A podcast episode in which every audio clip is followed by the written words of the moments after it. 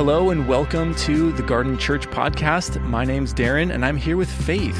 Hi. Pastor Faith. And we will get to the sermon in just a little bit, but we wanted to make some time and space to talk about something special that we've been having on Sundays. And it's a new song that Pastor Faith, you and your husband Josh wrote, and we've shared it with our community. Tell us a little bit about it. What's the name of it? Yeah. And where did it come from? Yeah, so it's called We Need You. Um, and I, I'm going to root this in 1 Corinthians 2 when Paul says, My message and my preaching were not with wise and persuasive words, but with a demonstration of the Spirit's power, so that your faith might not rest on human wisdom, but on God's power. Um, the, the first thing that was written for this song was the beginning of that bridge section that says, We don't need better plans, we don't need clever thoughts, we need your Spirit, oh God. We don't want the wisdom of man. We want we want a display of God's power, which is really what the world needs. They don't need to see a show, or even in the area of worship, they don't need to hear good music. We need to see a display of the power of God. So it came from that heart cry, and then the beginning of the song kind of sets up this space where we invite Holy Spirit. We open our hearts. We clear out all the distractions, the things that get in the way, and then just simply cry out for more of him. And it's this this longing to be a, a space where the spirit would rest mm-hmm. as a community. Yeah i love that. That's such a the heart and core value of garden church. Exactly. Knowing that the spirit is present like he's welcome to the party and we get to celebrate. And i so appreciate the beauty and creativity that you've been cultivating, not only with worship, but just something that we can invite the rest of our community into. And, and it's so cool when, when uh, in the recording of this song, it's the first time that we shared it, and it's like people have been singing it for weeks. Yeah. and it was just such a cool thing to experience. And so we're so happy for those of you that have experienced that with us on a Sunday morning, and we want to see just more original songs being birthed from this place um, that you're talking about, just being saturated in the Holy Spirit. So we are welcoming you to stick around after the sermon where you can hear a live recording of the song We Need You, and I hope it blesses your heart.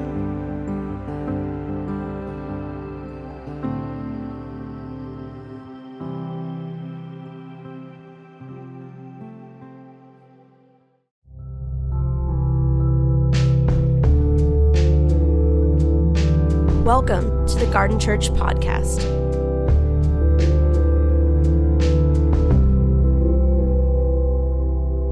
We um, are in a, in a series. Darren's uh, wanted to take some time to, to, to, to, to kind of flesh out uh, what, are, what are we really after when we, when we say in Long Beach, as in heaven? What do we mean when we pray for the kingdom to come? What, is it, what would it look like?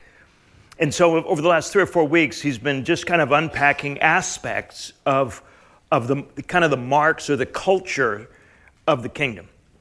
And I think that that um, hopefully has invited you and been somewhat enticing. And it's nothing, nothing new. Uh, ever since we've started here uh, a decade ago, that has been a primary theme, a primary driver. We've been kind of emphasizing the same things. If you showed up eight years ago, you heard us talk about radical generosity. You heard us talk about those kinds of dynamics because that's really been kind of the DNA from the get go. And you've heard us talk about, and from these same scriptures, what we'll talk about this morning, which is a little bit of a turn uh, uh, of, the, of the corner and, and asking uh, even more explicitly uh, what, what is, the, what is the, the kingdom like? And the language we have chosen to use is that it, it appears to us, it appears to us to be an upside down kingdom.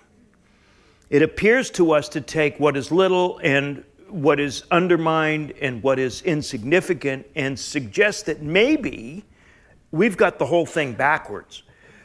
And, and in fact, uh, arguably, we could say that in fact the kingdom is the right side up kingdom. And we are the ones living in an upside down kingdom. Uh, anybody feel sometimes like you've just kind of woken up in an alternate universe that doesn't quite work the way everybody promised you that it was going to? That, that things feel more challenging, more difficult, more uh, uh, painful, perhaps, than it, it, it, was intended to. Relationships seem to be harder than they're supposed to be, et cetera, et cetera. Well, that's, maybe significant of, of the fact that you're, you're living life upside down. And when the kingdom comes, it right sides up things. And the reason I like that image is because I think it echoes what the New Testament and the Old Testament both suggest, and that is that at the end of time, when God has accomplished what he's up to in the world, it will look very much like it looked like at the beginning of time. That as we look at Genesis 1 and 2, uh, we will get a glimpse of where we're going at the end. And this is particularly the case in terms of the conversation we're having this morning, and that is uh, relative to issues of power. What does the upside down kingdom, that really is the right side up kingdom, what does that look like? What does power look like in that environment? How do we utilize our personal power, our positional power, when the kingdom comes? Because we're built for power. It's from, we're created to be part of the image of God, which is a power position, if I can use that language. The problem is, is that we have been living in an upside down world and have learned power and power usage in exactly the opposite of what the, the, the goal, the telos, the outcome that God is desiring to make is the case. So if we look at Genesis 1 and 2, we discover that power, as the image of God, is intended to elevate, to empower others. The purpose, the goal of power is always to give it away, always to empower others, right? Then in Genesis 3, when we disconnected ourselves from God as the defining reality of our soul and began the slow turn until we are now completely upside down, power became about uh, managing our insecurities and our fears. Power became about how do I leverage my position to accomplish, to keep me safe, to get, to acquire, so that I can micromanage or create, at least in my own head, the illusion of safety, the illusion of being in control. And so, if we saw ourselves in the dominant position, in the superior position, we would use our power to dominate as a way of acquiring more, right? If we see ourselves in the inferior position in one sense or another, we will use that same power, but we'll use it to manipulate. We'll use it to try and accomplish, and always the goal is the same. We want to acquire more power so that sooner or later we can, we can wrestle our position upside down and we can now be the dominant ones. We can now get what we want done. We can now force others to comply to our will. And uh, every once in a while, you get one of the prophets or you get Jesus saying, Well, how's that working out for you? And the truth is, it's not working out well, is it? I mean, we are seeing the rise of bullying culture. What's that? That's about weakness, insecurity, and fear wanting to dominate, right? Uh, or we see the rise of the honor shame culture, whether it's in social media or other ways. We are seeing it increasingly play itself out on the political stage, on the national scene, right? Where, where, where uh, boasting is now uh, a, a, a, a leveraging of positional power to acquire more, et cetera, et cetera, and all, and, and all, it, all, all it goes down the road. Well, Jesus knew that these were going to be the issues. It's not new to us. We've been battling this ever since Genesis 3, which means that when he showed up on the earth, trying to model a different way, he was so out of touch with his times that they did not understand him even his disciples who spent three, three and a half years with him, listening to him talk, watching him model this, learning from him how life in the new kingdom that was announced, the kingdom of God is available for entry now through me. Be believing. Come on, step in. Even though they had heard that and watched him model it, still they, and when I say they, I mean we, struggled with what the heck is he talking about? Clearly, he's out of touch with how life actually works. Jesus, you don't understand. All we need is a bigger, stronger, more forceful power and then we'll make all of the rest of this riffraff get in line and it'll be just fine. And Jesus knows that when we're in charge, the world is no better than when we're not. He knows that when we elect our guy or when we get into positions or when we, you know, and we've, we've proven this to ourselves over and over and over and over and over again. So maybe it's time for us to consider whether Jesus might actually know what he's talking about. Because he's counting on the power of loving service to change the world. So when you pray that his kingdom would come, do not be surprised if he works counter to how you think the kingdom is going to come. It will not come through forceful display, displays of more power. It will come in an upside down fashion. Really? A right side up fashion. Where those who are in power, who actually could make things occur, use all of their power to set others free have no interest whatsoever in dominating anyone. So, this is the strategy that he invites us into. Now, it's important as we, we're going to look at two texts this morning one from Mark chapter 10, which is where we'll begin. Uh, just to set this stage quickly, Jesus has um, been walking with his disciples now for almost three years. And and they've been rigorously taking notes on everything he said and just attaboying him and saying, Oh, Jesus, that's just so good. And, and, and having no intention whatsoever to actually live the way he taught. It's much easier to write stuff down that Jesus says and talk about it than it is to actually do what he said. Right? Anybody else? Can I, can I get a witness? Yeah, we're, we're, we're all in the same boat. Um, and, and, and, and, and please notice now, he has, by this time, he has told them three times how he is going to use his power. It sounds like this I'm going to go to Jerusalem, I'm going to be betrayed, I'm going to be put on trial and found guilty, and I will be executed on a cross as a criminal. That's what power looks like. And they treated him like he was one of the adults in a Charlie Brown car- uh, cartoon. Just wow, wow, wow, wow. People are talking. I'm sure there's something important, but I don't think you know what you're talking about. You're out of touch. You're nice, Jesus, but you're naive. That's not how things work. And so they pushed back each and every time because they wanted to leverage their connection with Jesus so that they could be advantaged. Because they knew if they were in charge, the world would be a much better place. Don't we all know that? So here they are on their way to Jerusalem, where Jesus has told them three times, I'm going to be betrayed and put on trial and executed. On their way, this is the conversation. Verse 35, Mark 10. James and John, the sons of Zebedee, came to Jesus and said, Teacher, we want you to do for us whatever we ask. You know it's going sideways from there. well, Jesus said, What do you want me to do? They replied, Let one of us sit at your right and the other at your left in your glory. You don't know what you're asking, Jesus said. Can you drink the cup I drink or be baptized with the baptism with which I am baptized? We can, they answered.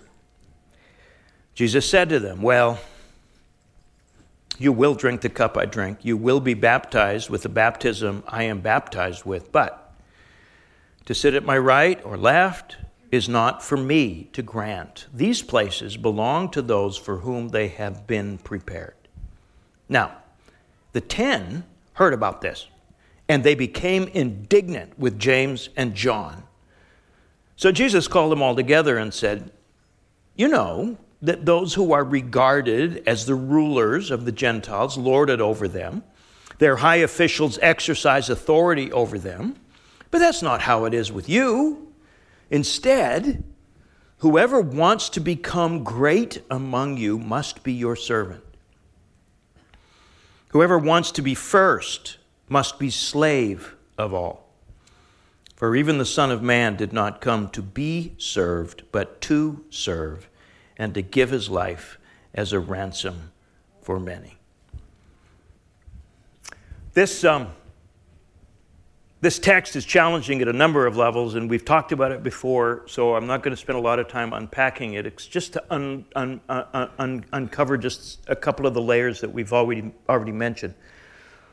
Um, please notice that essentially the longing for positional power is rooted in pride. It's rooted in pride. Um, I, I, I, I, want, I think more, either I think more highly of myself than I ought to think, which is the normal form of pride, or I think more lowly of myself, but pride uh, than I ought to think, which is the most damaging form of pride to the self, right? But both of them disagree about the fundamental reality of my, my own existence. So Jesus looks at these guys. We want you to do, I mean, this is hilarious. Lord, we want you to do for us whatever we ask of you. This is, this is a non sequitur, right? Uh, but anybody find yourself praying that prayer? In Jesus' response, you can see the gleam in his eye, the twinkle in his eye. Says, Well, what do you want me to do for you?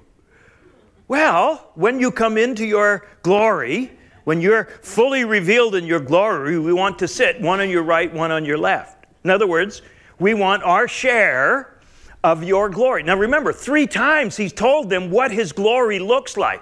It looks like betrayal. It looks like a trial. It looks like execution. It looks like burial. And you want to sit one on my right and one on my left. Where exactly in this scenario would you guys like to show up? Right? They haven't heard any of that. And instead want him when he comes, because they have a clear understanding of what it means for him to come in his glory. And it looks like when you drive these Romans out, when you reestablish Israel as the center of the universe, we want to be one on your right, one on your left, your choice, one on your left, one on your right, doesn't matter to us. We're good either way. But we want to, we want, in other words, we want to leverage your power, your authority to maximize ours so that we can tell other people what to do. Eh, eh, right? And of course, the other guys are ticked because they didn't get first. They're indignant. And you know they're indignant not because they think James and John deserve it, but because those little brats got in there before they did. Right? I mean, this is, this is the, the motivation because not just the two of them, but all of us want to leverage our connection with Jesus to personal gain. And Jesus will have none of it. Guys, do you, you don't know what you're asking. Um, can you drink the cup that I'm going to drink? Can you be baptized with the baptism with which I was baptized?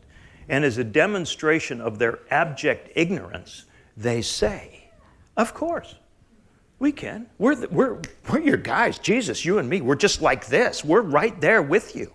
Because they anticipated a certain kind of baptism, a certain kind of cup that involved perhaps swords, that involved perhaps conflict of some kind. They had no idea that the cup he was going to drink, the baptism with which he was going to be baptized, even though he had told them repeatedly, they still had no idea that it would involve destruction and loss and devastating disappointment. Jesus knows it's the only way to turn the kingdom right side up. You've got to go into the depths of it and pull it right side out again. There's only one way to do that. And so he says, Well, as it turns out, even if you don't know what you're talking about, you will be baptized with that baptism and you will drink that cup. But it's not up to me to say who sits one side right, one side left. It's for those for whom it has been already appointed, which is probably one of those things that went right over their heads. It was like, which of those other guys got in here first? How did that happen? But consider what he's actually saying. When in the Gospel of Mark is God most fully visible? When is he most clearly seen? When is his glory bleeding out? And it's on the cross. And who's on his right and his left. Two thieves for whom this privilege has been prepared. You really want to follow me?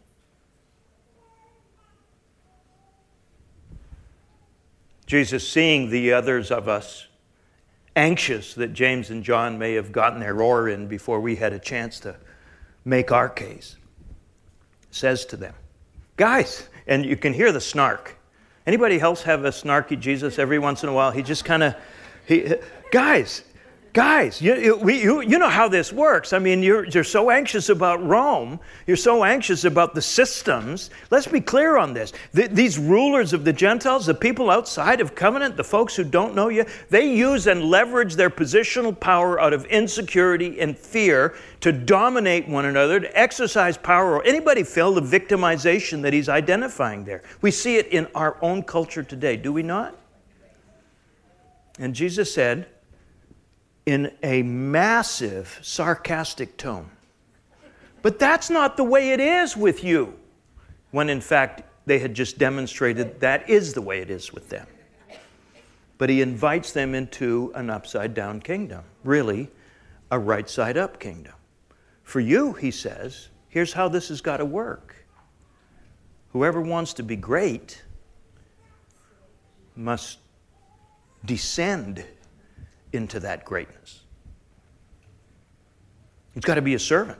In, in fact, he ups the ante, a slave of all. And please notice, he's not saying this as strategy. Namely, okay, if we do the small things for a little while, people will recognize our greatness and our capacity to be trusted and our responsibility, and then they'll leverage us to higher and higher levels of authority and power, and then we get to do, right? That's how it works, Jesus, right? We pay our dues, then we climb the ladder. No, no, no, no, no. The ladder goes down, guys. There is no up escalator in the kingdom.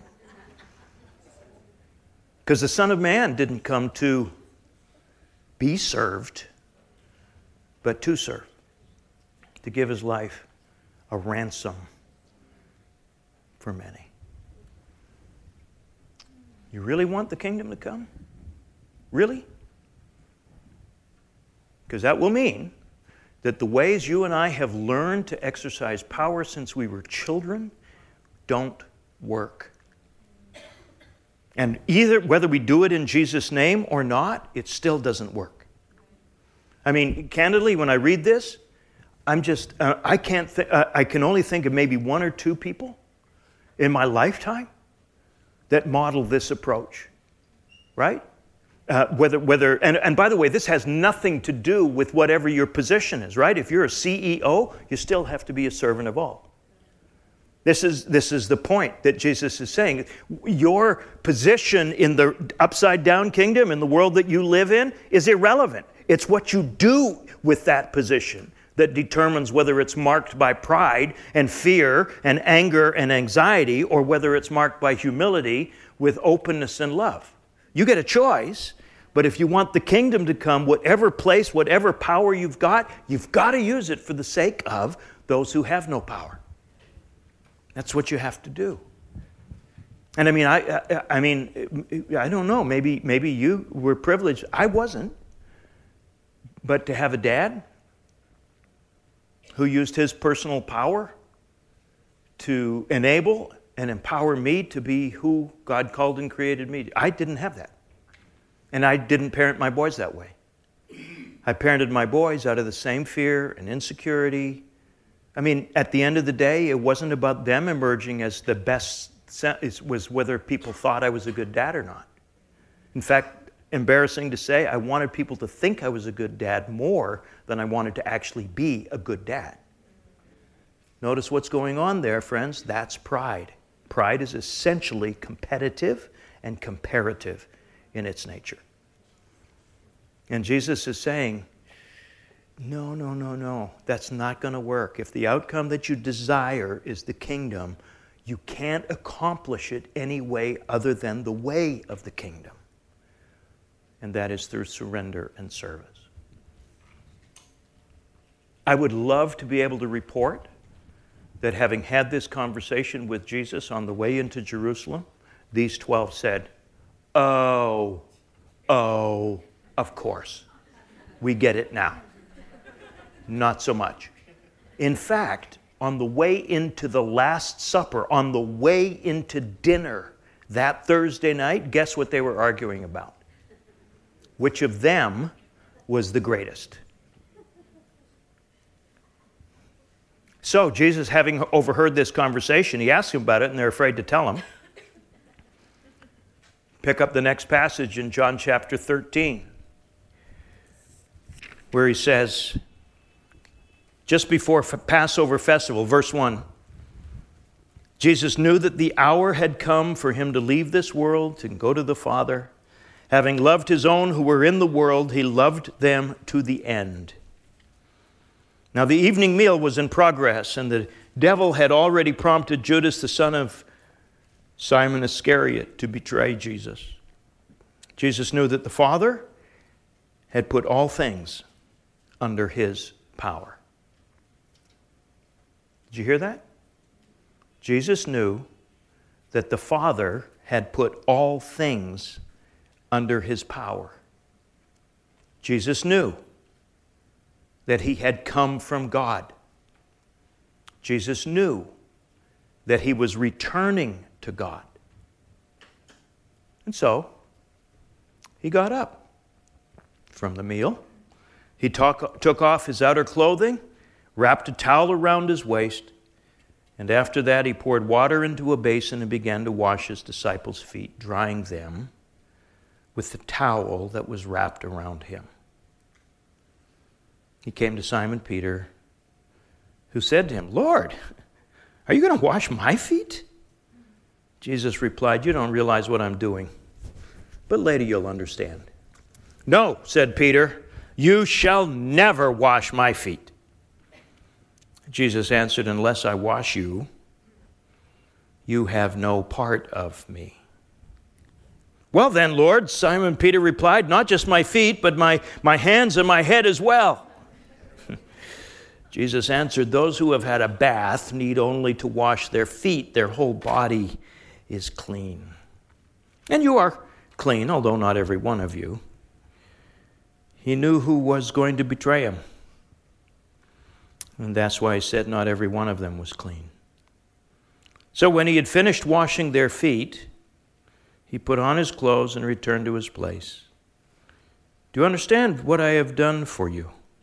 Um, I, need to make a change. Uh, you'll notice in the screen there that that last word in the first line is for. In fact, the Greek underneath this is to. It's a different preposition. Do you know what I have done to you? Something has happened in this foot washing. It's not for them, it's to them. Something has occurred. Do you know what I've done to you? You call me teacher and Lord. Yeah, rightly so. That's who I am. Now, if I, your Lord and teacher, have washed your feet, you also should wash one another's feet. I have set you an example that you should do as I have done for you.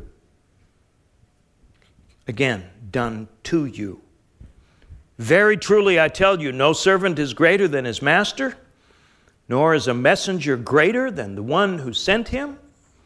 Now that you know these things, you will be blessed if you blog about them. No. Blessed if you do them. And here's the problem this isn't rocket science. Everybody knows, having followed the example, how to wash somebody else's feet in this particular culture. In our culture, it, it, it, the translation is a little bit sticky, but what's fascinating about this, these guys on their way into dinner, remember, had been, had been arguing about which of them was the greatest right? So consumed were they with their argument that they walked into dinner and looked sheepishly around. There was no slave boy, there was no lowest of the household servants available to wash their feet, and not a single one of them stepped into the role of the lowest because they were contending for the position of the highest. And Jesus had seen this. They would rather sit with dirty feet, and not just dirty in the sense of unclean, but dirty in the sense of whatever they traipsed in from the street. They would rather sit and eat with that than any one of them would step down from his high position for the sake of the others.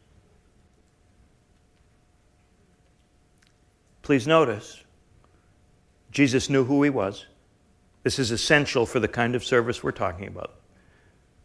Jesus knew where he came from, and Jesus knew where he was going. He had not one split second of question about his value, worth, dignity, none of that.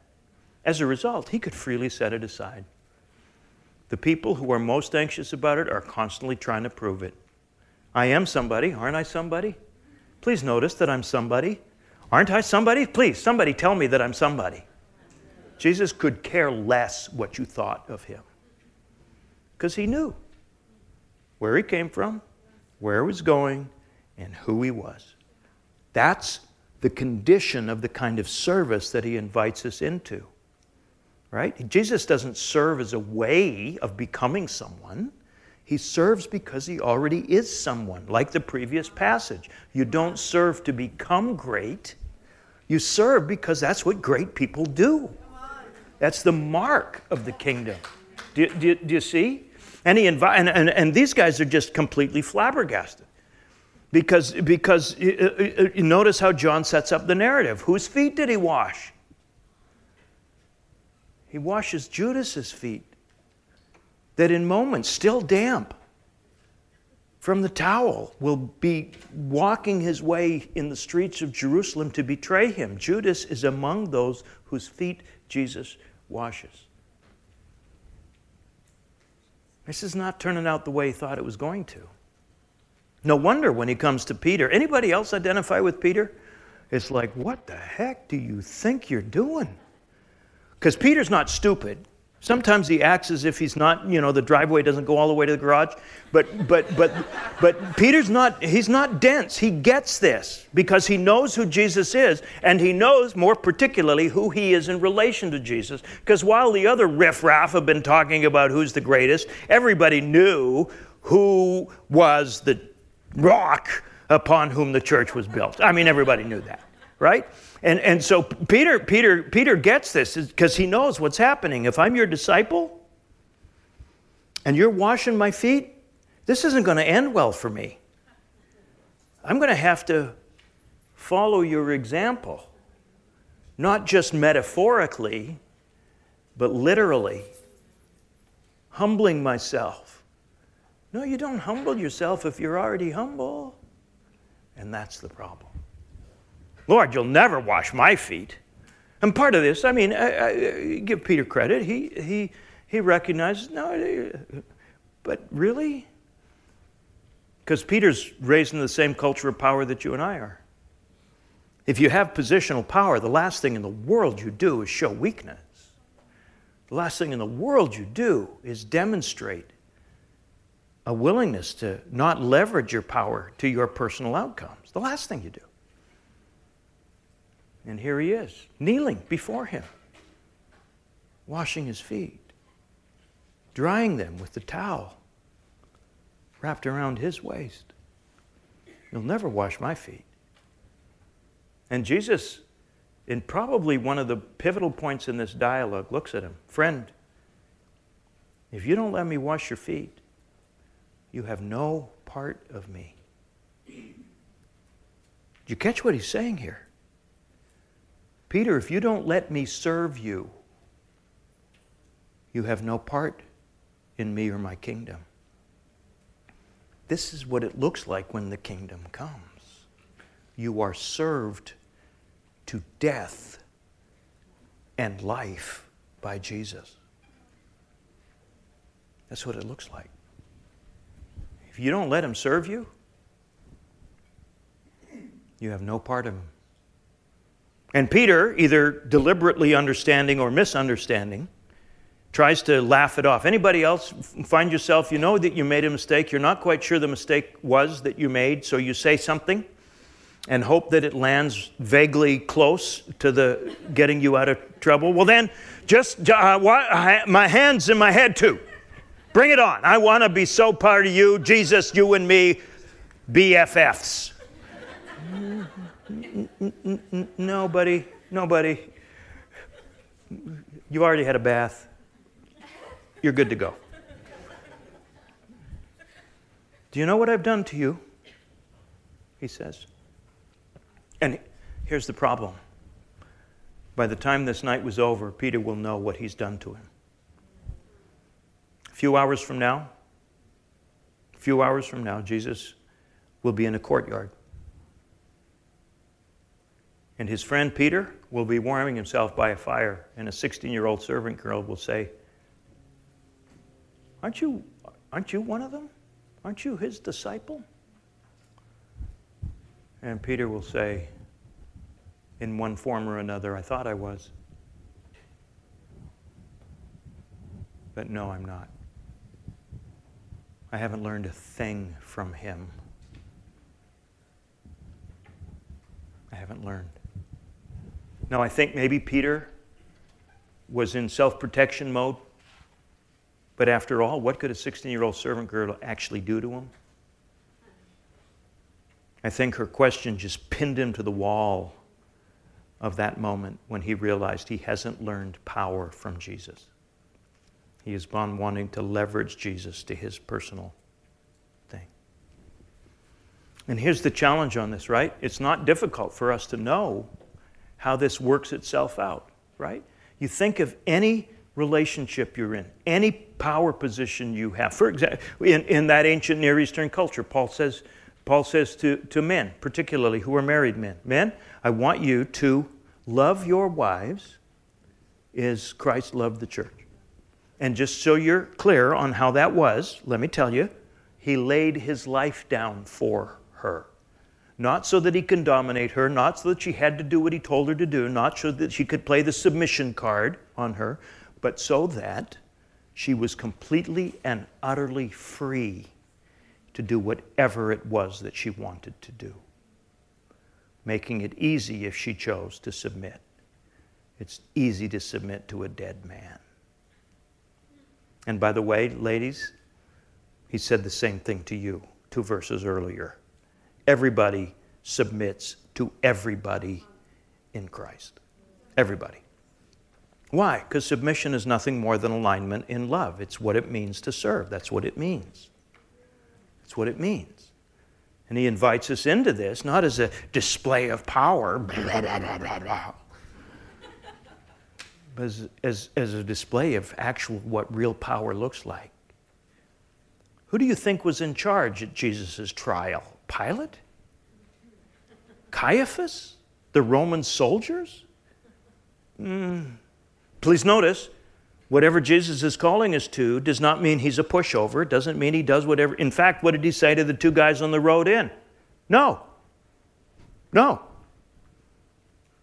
It doesn't mean that you give everybody what they want. It doesn't mean people pleasing. In fact, if you're people pleasing, that's another form of weakness and insecurity. Right? And, and, so, so it doesn't mean that. In fact, uh, at his trial, here's Pilate, who's just getting terribly frustrated with him, the leading, most powerful man in Jesus' world, if you will. And Pilate says, Don't you know that I have authority over you? And Jesus says, I love this. Just time out, buddy. Can we talk? You don't have any authority except my Father gives it to you. Are we clear? Okay, now, what were you saying?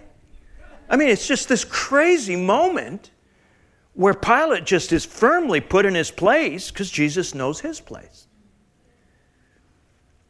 So, whatever else it means, it's like, okay, what are your positions of power? What are the ways that you. Here I am, I'm an old white guy. All three of those are power positions in our culture. All three of them. So, how am I using those power positions? They're privileged positions. How do I use them? Do I use it to acquire more? to, to get more position, or do I use it as an old guy to raise up and empower and stand beside and make way for younger women and men? I'm white.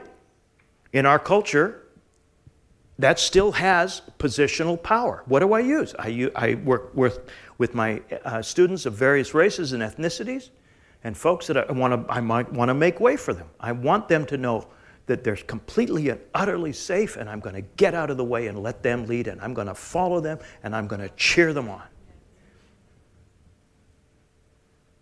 I'm a male. And especially in the church world, that means I need to say to the women, You got a friend in me, but more than that, I'm going to make a way for you, then I'm going to get out of the way, woman. I want to see you lead. I'm going to support you. I'm going to encourage you. I'm going to cheer you on. I'm going to bless you.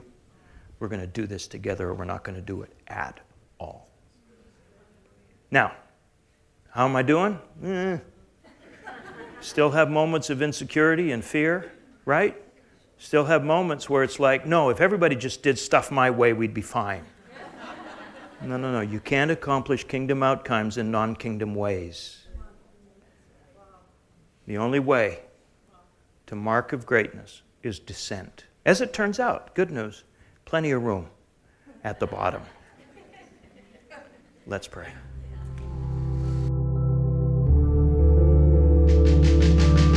Thank you for listening. For more information, please visit garden.church.